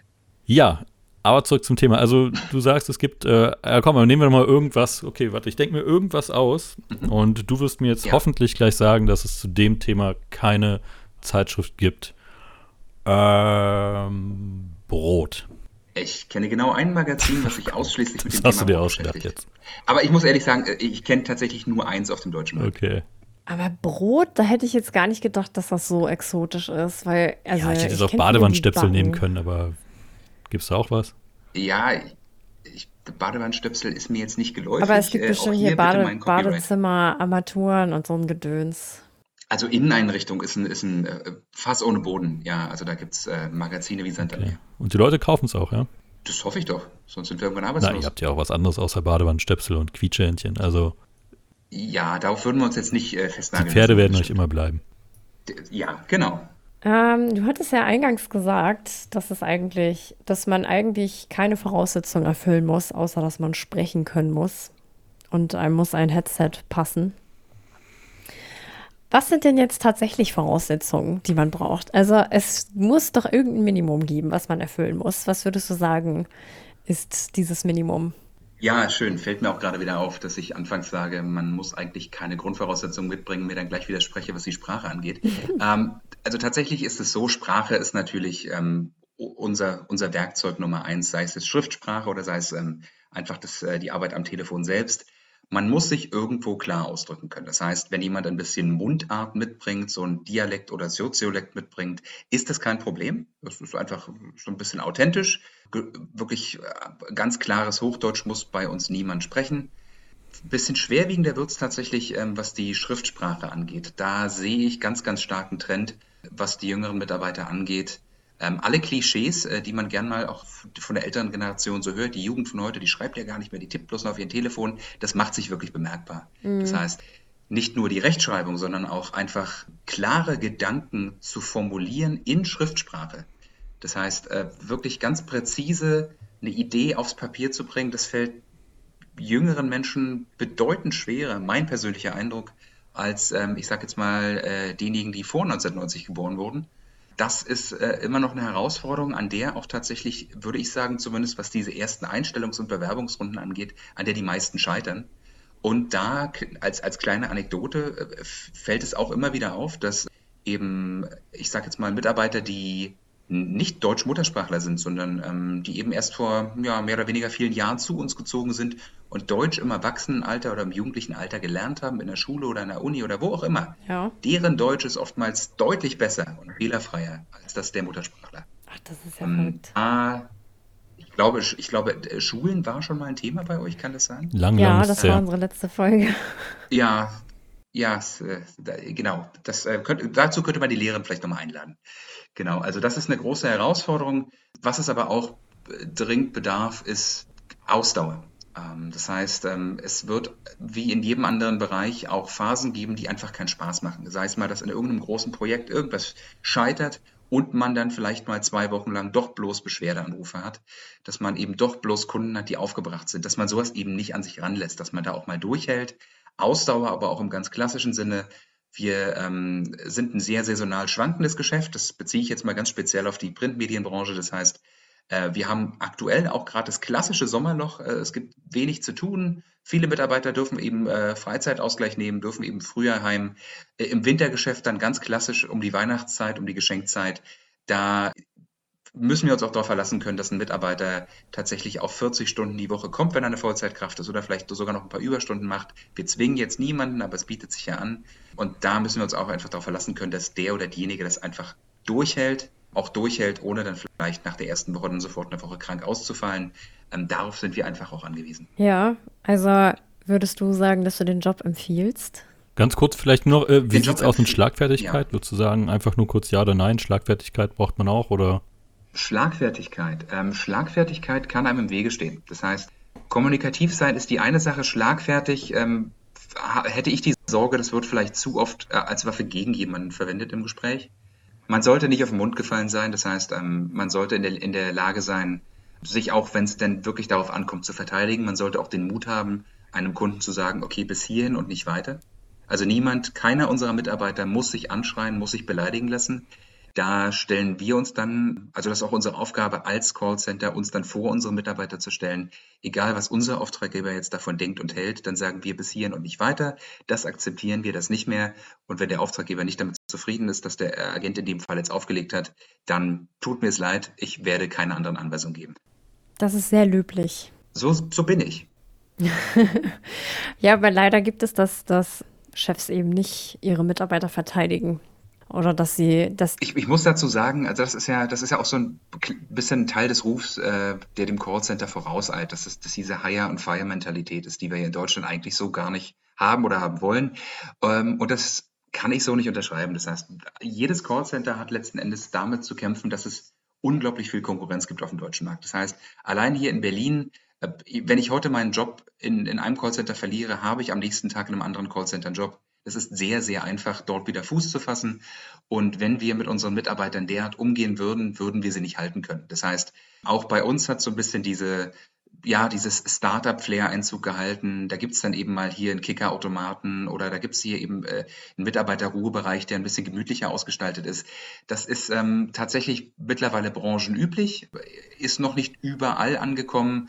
Aber man merkt, dass es ähm, definitiv ähm, ja, weiter voranschreitet, auch was die Arbeitsumstände angeht. Beispielsweise, dass es jetzt nicht nur durch die Pandemie, sondern auch davor schon verstärkt die Möglichkeit gibt, dass Mitarbeiter von zu Hause arbeiten können, zu sehr flexiblen Zeiten arbeiten können. Das ist, ja, also dort ist das Callcenter als solches ähm, seinem Ruf, glaube ich, weit voraus. also würdest du den Job empfehlen? Den Job würde ich, ich würde zumindest nicht davon abraten. Und es kommt vielleicht auch darauf an, wem ich ihn empfehlen kann. Das heißt, ähm, ich glaube zum Einstieg, ähm, ihr hattet da nochmal das Thema, ähm, genau, arbeitende Mütter. Es gibt Branchen, äh, oder es gibt Branchen, es gibt Gruppen, dort, dort bietet es sich wirklich an, eben die arbeitende Mutter, der wir sehr flexible Arbeitszeiten bieten können, der, wie ich gerade beschrieben habe, wir auch eben Arbeit von zu Hause bieten können, wenn das Kind dann eben mal schon ein bisschen älter ist, dass man dann eben sich einfach mal in einem Zimmer einschließt und dort ein bisschen arbeitet. Ne? Das ähm, sind große, große Vorteile des Callcenters. Das ist auch branchenüblich. Da würde ich jetzt nicht sagen, dass, dass wir eine löbliche Ausnahme sind. Das ist durchaus normal. Ähm, das Callcenter kann, wie gesagt, Spaß machen. Was ich in den meisten Callcentern oder in den meisten Abteilungen verschiedener Callcenter erlebt habe, ist wirklich, dass es oftmals einen sehr ausgeprägten Teamgeist gibt, dass man sich eben kennt, man sitzt in einem Boot, zwischen den Anrufen mit den Kunden wird dann eben auch so ein bisschen sich privat ausgetauscht. Man sieht sich dann eben auch nach der Arbeit. Die Arbeit an sich kann durchaus Spaß machen. Meinte ich ja schon äh, zum Einstieg, wer Spaß am Kommunizieren hat, dem wird es auch im Grunde gefallen, mit Kunden zu sprechen. In der Regel ist es ja so, dass man Kunden helfen kann, dass man Probleme lösen kann, dass man Menschen eben, Gottes Willen, so pathetisch es auch klingt, glücklich machen kann. Das Callcenter ist zwar eine Branche, die ist grundsätzlich ähm, nicht gut bezahlt, aber da müssen wir auch sagen, wir sprechen von Festgehältern. Das heißt, Auftraggeber zahlen uns nicht wirklich mehr, ähm, als dass wir letzten Endes an unsere Mitarbeiter also schon mehr als den Mindestlohn abtreten können, aber eben nicht sehr viel mehr. Doch in Callcentern hat man in der Regel auch die Möglichkeit, sich ähm, ja eben noch Boni dazu zu verdienen, Prämien dazu zu verdienen. Und wenn ich ja jetzt an den Anruf vom Anfang denke, nein, auf ganz seriöse Art und Weise, ohne Orgonakkumulatoren oder was es auch immer war. Das ist ähm, ein sehr tolles Gerät, okay? Das, das mag sein. Ich bin mir ganz sicher, das ist ganz, ganz oben auf dem Podest der tollen Geräte neben meiner äh, Rosenquarz, äh, Rosenquarz-Wasserfilter. Du hast auch einen. Aber äh, ich äh, habe keinen Berliner Leitungswasser, ist erstklassig. Jetzt Denkst bin ich vom Thema abgekommen. Nein, ich glaube auch. Es geht eher, ähm, genau, also es geht wirklich um diese, um diese Möglichkeit, sich noch was dazu zu verdienen. Ähm, sei es jetzt der ganz klassische Fall, der Kunde sagt, ich möchte das Abo nicht mehr, ich, ja, ist mir jetzt ein bisschen zu teuer. Wenn der Mitarbeiter ihn dann halt überredet, pass auf, du nimmst es jetzt noch ein Jahr länger, kriegst 20% Rabatt obendrauf, dann springt für den Mitarbeiter natürlich auch was bei raus. Ich weiß nicht, wie es in anderen Branchen oder äh, bei anderen Auftraggebern aussieht, aber zumindest in unserem Haus kann ich äh, kenne ich einige Fälle von Mitarbeitern, die sich jeden Monat äh, mehrere hundert Euro allein an Prämien mit nach Hause nehmen. Und ähm, so relativiert sich dieses äh, ja nahezu Mindestgehalt schon noch ein Stück weit. Es ist, wie gesagt, eine Branche, in der man, wenn man erstmal Erfahrung gesammelt hat, auch sehr, sehr schnell wieder eine Einstellung, eine Anstellung findet, wenn man eben mal den Auftraggeber, den Arbeitgeber wechseln muss. Das heißt, nehmen wir mal an, die arbeitende Mutter, das traurige, ganz klassische Beispiel, muss irgendwie ihrem Ehemann hinterherziehen, weil der irgendwo anders Arbeit, äh, ja, einen Job gefunden hat. Wenn sie Callcenter-Erfahrung aus dem ehemaligen Wohnort mitbringt, wird sie auch im neuen Wohnort sehr, sehr, sehr schnell dort was in der Branche finden. Ähm, letzten Endes, um es zusammenzufassen, ich kann es jedem empfehlen, mal reinzuschauen, wenn derjenige auf der Suche nach einem Job ist, wenn derjenige eben einen Job benötigt, in dem man flexibel ähm, seine Zeit einplanen können muss, ähm, wenn er sich in einer Lebenssituation befindet, wo vielleicht eben nur eine 20-Stunden-Stelle drin, äh, drin ist, weil man eben noch nebenbei studiert oder ähnliches. Ich spreche jetzt aus eigener Erfahrung dann bieten sich Callcenter wirklich an. Und ähm, meine eigene Erfahrung ist, dass sie deutlich besser sind als ihr Ruf. Kann ich es jetzt jedem empfehlen, der sich im Leben verwirklichen möchte oder der irgendwo einen Anspruch hat, ja, einmal in ein Eigenheim zu ziehen? Ist vielleicht nicht die ideale Branche, wobei auch da die Einschränkung, ich kenne keine andere Branche, in der man derart, in der es derart wenig ähm, eine geringe Rolle spielt, welche Vorbildung man mitgebracht hat. Das heißt, ich bin jetzt zwar in der leitenden Position mit einem Studienabschluss, aber eben viele meiner Kollegen, die auf derselben Ebene arbeiten, haben diesen nicht. Die haben sich einfach aus dem Agenten, aus der Agententätigkeit hochgearbeitet über irgendwelche Second, Third Level Prozesse. Das sind halt dann Experten innerhalb von Teams und sind dann irgendwann Teamleiter oder ja sogar Abteilungsleiter, Business Manager, was es da auch immer gibt auf der Karriereleiter, sind das auch geworden, obwohl sie ja, als Agent angefangen haben und eigentlich niemals ein Studium ähm, in dem Bereich abgeschlossen haben. Also es ist tatsächlich keine Endstation. Es ist immer noch Luft nach oben, auch wenn viele Callcenter heutzutage relativ flache Hierarchien pflegen, aber die Möglichkeiten der, der Entwicklung innerhalb des Callcenters bestehen eigentlich immer. Okay, also Callcenter auf jeden Fall ein unterschätztes Feld. Nicht abschreiben, das will ich damit sagen. Nicht abschreiben, ja. Ich hätte noch eine letzte kleine Frage. Und zwar labert man ja den ganzen Tag. Hast du den Geheimtipp gegen. Hast du den, hast du einen Geheimtipp gegen Heiserkeit? Hm. Also tatsächlich ist es so, wenn man den ganzen Tag durchredet und nicht längere Pausen macht, dann kommt das mit der Heiserkeit so gar nicht richtig durch. Aber leider nein, auch äh, im Callcenter haben wir keine, keine Geheimwaffe dagegen. Da hilft dann wirklich nur Zitronenwasser oder Milch oder was auch immer. Na gut, trotzdem danke. Bitte, bitte. Hier, du hast doch hier dein, äh, dein Wasser, äh, Wasserverbesserer. Damit sollte es doch Quarzfilter. gehen. Dein Quarzfilter, na hallo? Rosenquarz-Wasserfilter. Ja. Der sollte doch eigentlich alle äh, Beschwerden jeglicher Art bereinigen. Das macht er. Der macht die Stimme weich, der schützt vom Müdewerden und vom Pfarrer Fliege. Ähm, nein, aber tatsächlich ein Tipp, der mir jetzt gerade noch einfällt, der ähm, gegen Heiserkeit helfen kann oder Heiserkeit vorbeugen kann, hat mir mal eine Sprachtrainerin ähm, erklärt, ist, dass man seine natürliche ähm, Stimmfarbe, seine natürliche, seinen natürlichen Ton findet und von dem nicht abweicht. Das heißt, wer den ganzen Tag mit verstellter Stimme spricht, wenn ich jetzt besonders tief und männlich klingen möchte, kann ich das eine Weile machen, aber dann habe ich irgendwann sehr, sehr dicken Hals. Wenn ich natürlich spreche und meine Stimme nicht verstelle, dann geht's. Hm. Ja, kein guter Tipp für Christina. Das, das geht nicht. Aber trotzdem danke. Ich werde es mir zu Herzen nehmen. Äh, meine abschließende Frage, bevor wir dann zum Ja. ganz großen Fazit und ähm, unserer Entscheidungsfrage kommen, ist äh, abschließend nochmal, du hast jetzt eine ganze Menge erzählt und ähm, ich denke, dass man in deinem Job auf jeden Fall jede Menge spannende Dinge erlebt. Vielleicht zum guter Letzt doch nochmal so eine kleine Anekdote aus deinem Alltag. Spannend, lustig, eigentlich egal, in irgendeiner Form unterhaltsam. Oh wie, ich habe es befürchtet. Jetzt muss ich natürlich aufpassen. Ähm, es gibt ja auch die DSGVO, die Datenschutz. Ja, also Namen brauchst du dir natürlich keiner zu nennen. Schade, Liste beiseite. Ähm, nein, also man, gerade da ich jetzt in sehr vielen Bereichen telefoniert habe, sei es die Green Card Lotterie der USA, sei es jetzt äh, Visa Consulting oder eben ähm, jetzt das, die Printmedien, man hat natürlich schon mit relativ vielen bunten Situationen zu tun gehabt. Äh, Also eine, die mir jetzt ganz speziell in Erinnerung geblieben ist, das war damals bei der Visa-Beratung. Ähm, das war ein, ein Kunde, der hat mehrfach angerufen, der wurde schon relativ nervös, dessen, dessen Reisepass lag, ich weiß jetzt gar nicht mehr, wo es war, äh, in irgendeiner, in, in der Botschaft eines asiatischen Landes, ist da hingegangen. Und dieser Kunde wurde ein bisschen ungehalten, weil er seinen, seinen Reisepass abgestempelt nicht zurückbekommen hat. Ähm, und es ging dann so weit, dass ich den, den, den Firmenchef anrufen musste und mich da erkundigen musste.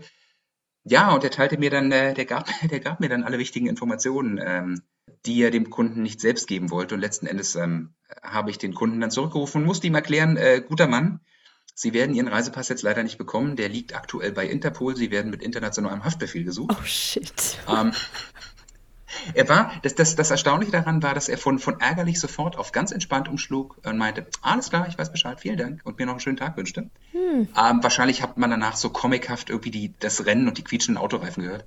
Aber ähm, das war einer der Fälle.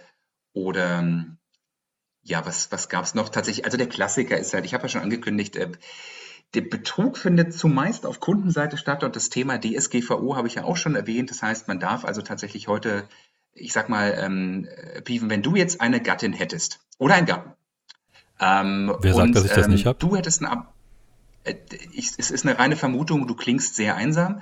Wenn du jetzt jemanden hättest an deiner Seite und ähm, der hätte ein Abo abgeschlossen, dann dürftest, dürfte ich nicht mit dir darüber sprechen, sondern nur mit dem, mit dem, äh, mit dem Endkunden selbst. Das heißt, was ähm, relativ häufig passiert, ist dann eben, dass die Ehe, Ehemänner, Ehefrauen anrufen und erstmal sehr, sehr wenig Verständnis dafür haben. Warum kann ich denn jetzt nicht mit Ihnen darüber sprechen? Das ist doch mein Mann, wir teilen hier alles zusammen. Und dann muss man Ihnen sagen, ja gut, das sieht der Gesetzgeber anders. Und äh, erst wirklich diese Woche hatte ich tatsächlich mal wieder, es kommt mittlerweile sehr selten vor, aber einen Kunden am Telefon. Und ähm, das war eine Kundin, die zu mir meinte, naja, eben genau das, ich, ich, aber ich bin doch hier, ich bin doch die Ehefrau, ich kann doch das Abo kündigen, ist doch kein Problem. Ich sage, tut mir leid, dann müsste ich jetzt kurz mit Ihrem Mann sprechen, wenn der in der Nähe ist, dann geben Sie mir den mal bitte ganz kurz, wenn der es bestätigt, reden wir gern weiter. Und sie, äh, sie hielt irgendwie das Mikro zu und so, und ich weiß nicht, war so ein bisschen sehr, ähm, sehr viel Hintergrundgeräusch. Und ka auf einmal kam dann eine etwas tiefere Stimme ans Telefon und meinte, ja, ja, guten Tag hier, ich bin der, hm, hm, der Ehemann von. Ähm, und ähm, ich frage, wer sind Sie denn gleich nochmal? Ja, ich bin mein Mann. sie hat's, sie hat's versucht. Und dann Oh, letzten Endes mussten wir beide lachen. Auch, auch sie, ja, eine ältere Dame. Ich fand es auch unglaublich, unglaublich süß von ihr. Habe ihr dann auch gleich den Tipp gegeben, der Mann soll uns doch einfach ganz kurz eine E-Mail schreiben, dann reicht es auch. Also sowas passiert halt immer wieder. Ähm, aber wie gesagt, es sind auch traurige Anekdoten dabei, die ich jetzt nicht alle vorholen muss, um Gottes Willen. Um Gottes Willen. Aber wenn eben die, die Ehegatten von ähm, Kunden anrufen, die jetzt nicht mal eine Stunde tot sind und jetzt in, im Ansturm von Eigenbewältigung ähm, erstmal sich um alles Geschäftliche kümmern und alle möglichen Abos kündigen wollen, während ähm, naja, der Ehepartner noch nicht mal ganz kalt ist und dementsprechend auch sehr, sehr emotional am Telefon sind. Das sind ja eben auch Calls, die vergisst man nicht. Die eignen sich jetzt nicht so für eine schöne Anekdotenrunde, aber äh, man, ich will damit sagen, man hat irgendwo alles dabei. Von, von sehr, sehr lustig bis teilweise ein bisschen aufbrausend, aber auch wirklich alles Traurige, wie das Leben eben so spielt. Äh, das ist vielleicht der schöne Abschiedssatz. Das Callcenter ist ein Spiegelbild des Lebens. Oh. Ja, noch ein Copyright. Aber Zielgruppe des Zorns finde ich trotzdem besser. Ja, das ist, äh, das wird ein gutes Buch. Ja, vielen Dank für diesen, äh, ja, tiefen Einblick in diesen Job, der es sicher nicht immer ganz leicht hat, was seinen Ruf angeht. Aber ich glaube, du hast heute ein bisschen was dafür tun können, dass er sich ein bisschen gebessert hat und dass man das Ganze mal aus einer anderen Perspektive sieht. Und Hm. neben all den negativen Dingen, die man einem Callcenter-Mitarbeiter so nachsagt, scheint man auf jeden Fall auch Empathie zu brauchen und ähm, scheint damit Leuten auch in gewisser Art und Weise eine, ja, wenn auch nur kurze, aber nichtsdestotrotz auch mal eine Hilfe sein zu können, was ich auf jeden Fall sehr, sehr schön finde. Ja, von daher erstmal an der Stelle hier vielen Dank an dich. Ja, ich danke euch. Ich bin mal rausgekommen. Ja, vielen lieben Dank. Schön, dass du da warst. Aber ganz war es das ja noch nicht. Ja. Äh, wir haben ja an dieser Stelle immer noch unser, äh, unser Fazit und ähm, ich weiß nicht, macht einer von euch mir kurz die Beatbox? Das Fa- Fa- Fa- Fa- Fa- Fa- Fazit? Meinst nein, du äh, das? Äh, nee, ich meine Ach Beatbox. so. Zsk, zsk, Fazit. Reicht, ich mach nichts Das mehr. war ja nicht mal im Takt. Wow. Hä, wieso? Ah ja, aber es war auch gut trotzdem. Also ich fand's Hm, gut. Okay. Ja, dann sag mal das Fazit. Ich sollte es sagen? Okay. Ja, bitte. Okay. Gut, ja, mein Fazit. Was nehme ich aus der Sendung heute mit? Also, wie ich schon sagte, ich denke, Callcenter hatten lange, lange Jahre einen eher schlechten Ruf, gerade zu Zeiten, wo Outbound Callcenter, also sprich Kalterquise, noch an der Tagesordnung war und man regelmäßig irgendwelche anstrengenden Anrufe von irgendwelchen Callcentern bekommen hat, die einem irgendwas verkaufen wollten oder die einen offensichtlich betrügen wollten. Dadurch hatte man einen relativ, ja, relativ schwierigen Stand. Ähm, seit 2016, ich weiß nicht, vielleicht kannst du es mir auch nochmal sagen, aber auf jeden Fall seit Mitte, irgendwann in den letzten zehn Jahren, wurde die Kalterquise ja dann mehr oder weniger untersagt. Und ja, seitdem habe ich das Gefühl, dass sich auch ein bisschen was getan hat und dass es unter gewissen Umständen auch durchaus Spaß und Sinn machen kann, in einem Callcenter zu arbeiten. Hm, Man muss scheinbar auch ziemlich belastbar sein. Ja, aber auf jeden Fall habe ich das Gefühl, wenn man das ist, kann man in einem Callcenter auch einen ganz guten Job haben und scheinbar auch, wenn man die nötigen Ehrgeiz mitbringt, auch irgendwann zumindest ganz solide verdienen. Klingt doch gar nicht so schlecht. Das hast du sehr schön zusammengefasst. Echt? Ich fand's Möchtest du eine grausam. Abschluss-Beatbox? Also das Fazit an sich fand ich nicht grausam, aber ich fand's äh, schlimm, was ich da, wie ich da gerade vor mich hingestammelt habe. Aber wir lassen Ach das jetzt so drin. du- willst Nee, du kannst auch nee, ich habe keine sagen. Lust jetzt mehr. Los, wir machen jetzt weiter. Bleibt jetzt so drin. Ja, okay. Gut. Dann würde ich Tut mir sagen, leid, liebe Hörer. dann kommen wir zu unserer abschließenden Entscheidungsfrage an dich, äh, lieber Peter. Mm, Wir stellen zum Schluss unseren Gästen immer noch eine abschließende Frage, wo sie eine Entscheidung zwischen uns beiden treffen müssen. Und Oh Herrje. ja, und du wirst es heute auch nicht leicht haben, denn die Frage an dich heute ist, wer von uns beiden hat die bessere Callcenter-Stimme?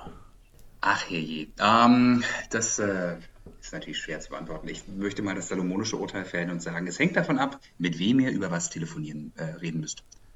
Okay, über was müsste ich Okay. mit den Leuten reden? Also ich, äh, dich, Pieven, sehe ich eher so in der Zielgruppe ältere Damen. Ähm, das ist, auch, ist gar nicht despektierlich gemeint. Ich glaube, das kommt da ganz gut an. Ja, und Christina, also also in dem Sinn ist Christina da breiter einsetzbar. Das heißt, Pieven, tut mir leid, wenn es danach geht, ist, geht der Punkt dann vielleicht doch eher nicht an dich. Hast du etwa was verloren? Und ich habe gewonnen? Aber es ist schön, dass du das so Oh. sagst, dass das eher selten vorkommt. Mhm. Ja, ja, bade dich schön drin. in Diesen, es wird eine Weile dauern, bis du dieses Gefühl wieder empfinden wirst. Ja, ungefähr bis zur nächsten Sendung mit dir. So, und damit kommen wir zum Abschluss für heute. Dann bedanke ich mich bei euch, äh, liebe Zuhörerinnen und Zuhörer, und auch bei unserem lieben Gast Peter. Vielen lieben Dank, dass du da warst. Es war sehr, sehr interessant. Danke, dass du dir die Zeit genommen hast, unsere Fragen zu beantworten. Und ja, ich möchte an dieser Stelle nochmal darauf hinweisen, check mal unseren Instagram-Account, The Talk Job. Wir sind auch auf Facebook. Wir freuen uns immer über Feedback, Kommentare, Nachrichten. Ja, tretet gerne in Kontakt mit uns und ich sage Tschüss. Ja, ich bedanke mich noch ein bisschen mehr bei dir, Peter. Schön, dass du heute da warst. Es war mir eine besondere Freude, mit dir mal gemeinsam so eine Show zu machen. Und ja, ich denke, wir sehen uns dann demnächst auf der Pony Farm. Und bei allen anderen Zuhörern möchte ich mich auch an dieser Stelle gerne verabschieden. Ich hoffe, ihr hattet Spaß mit der Sendung, habt ein paar spannende Infos mitnehmen können. Und wie immer an dieser Stelle noch ein kleines bisschen Musik von der wunderbaren Ukulele und der nicht weniger wunderbaren Christina. Und in diesem Sinne würde ich sagen, vergesst nie, was Ohana bedeutet. Und dann bis zum nächsten Mal. Ciao. Tschüss. Tschüss.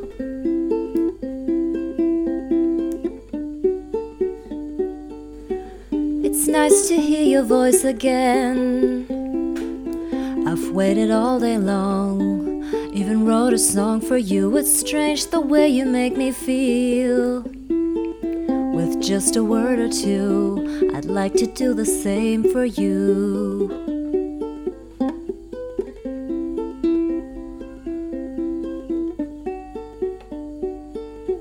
It's nice to hear you say hello.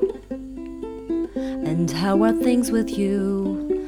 I love you, but very soon it's time to go. An office job to do while I'm here writing songs for you. It's strange how a phone call can change your day, take you away, away from the feeling of being alone. Bless the telephone. The way you say my name. Not very fast or slow, just soft and low. Cause when you tell me how you feel, I feel the same way too. I'm very much in love with you. I'm very much in love with you.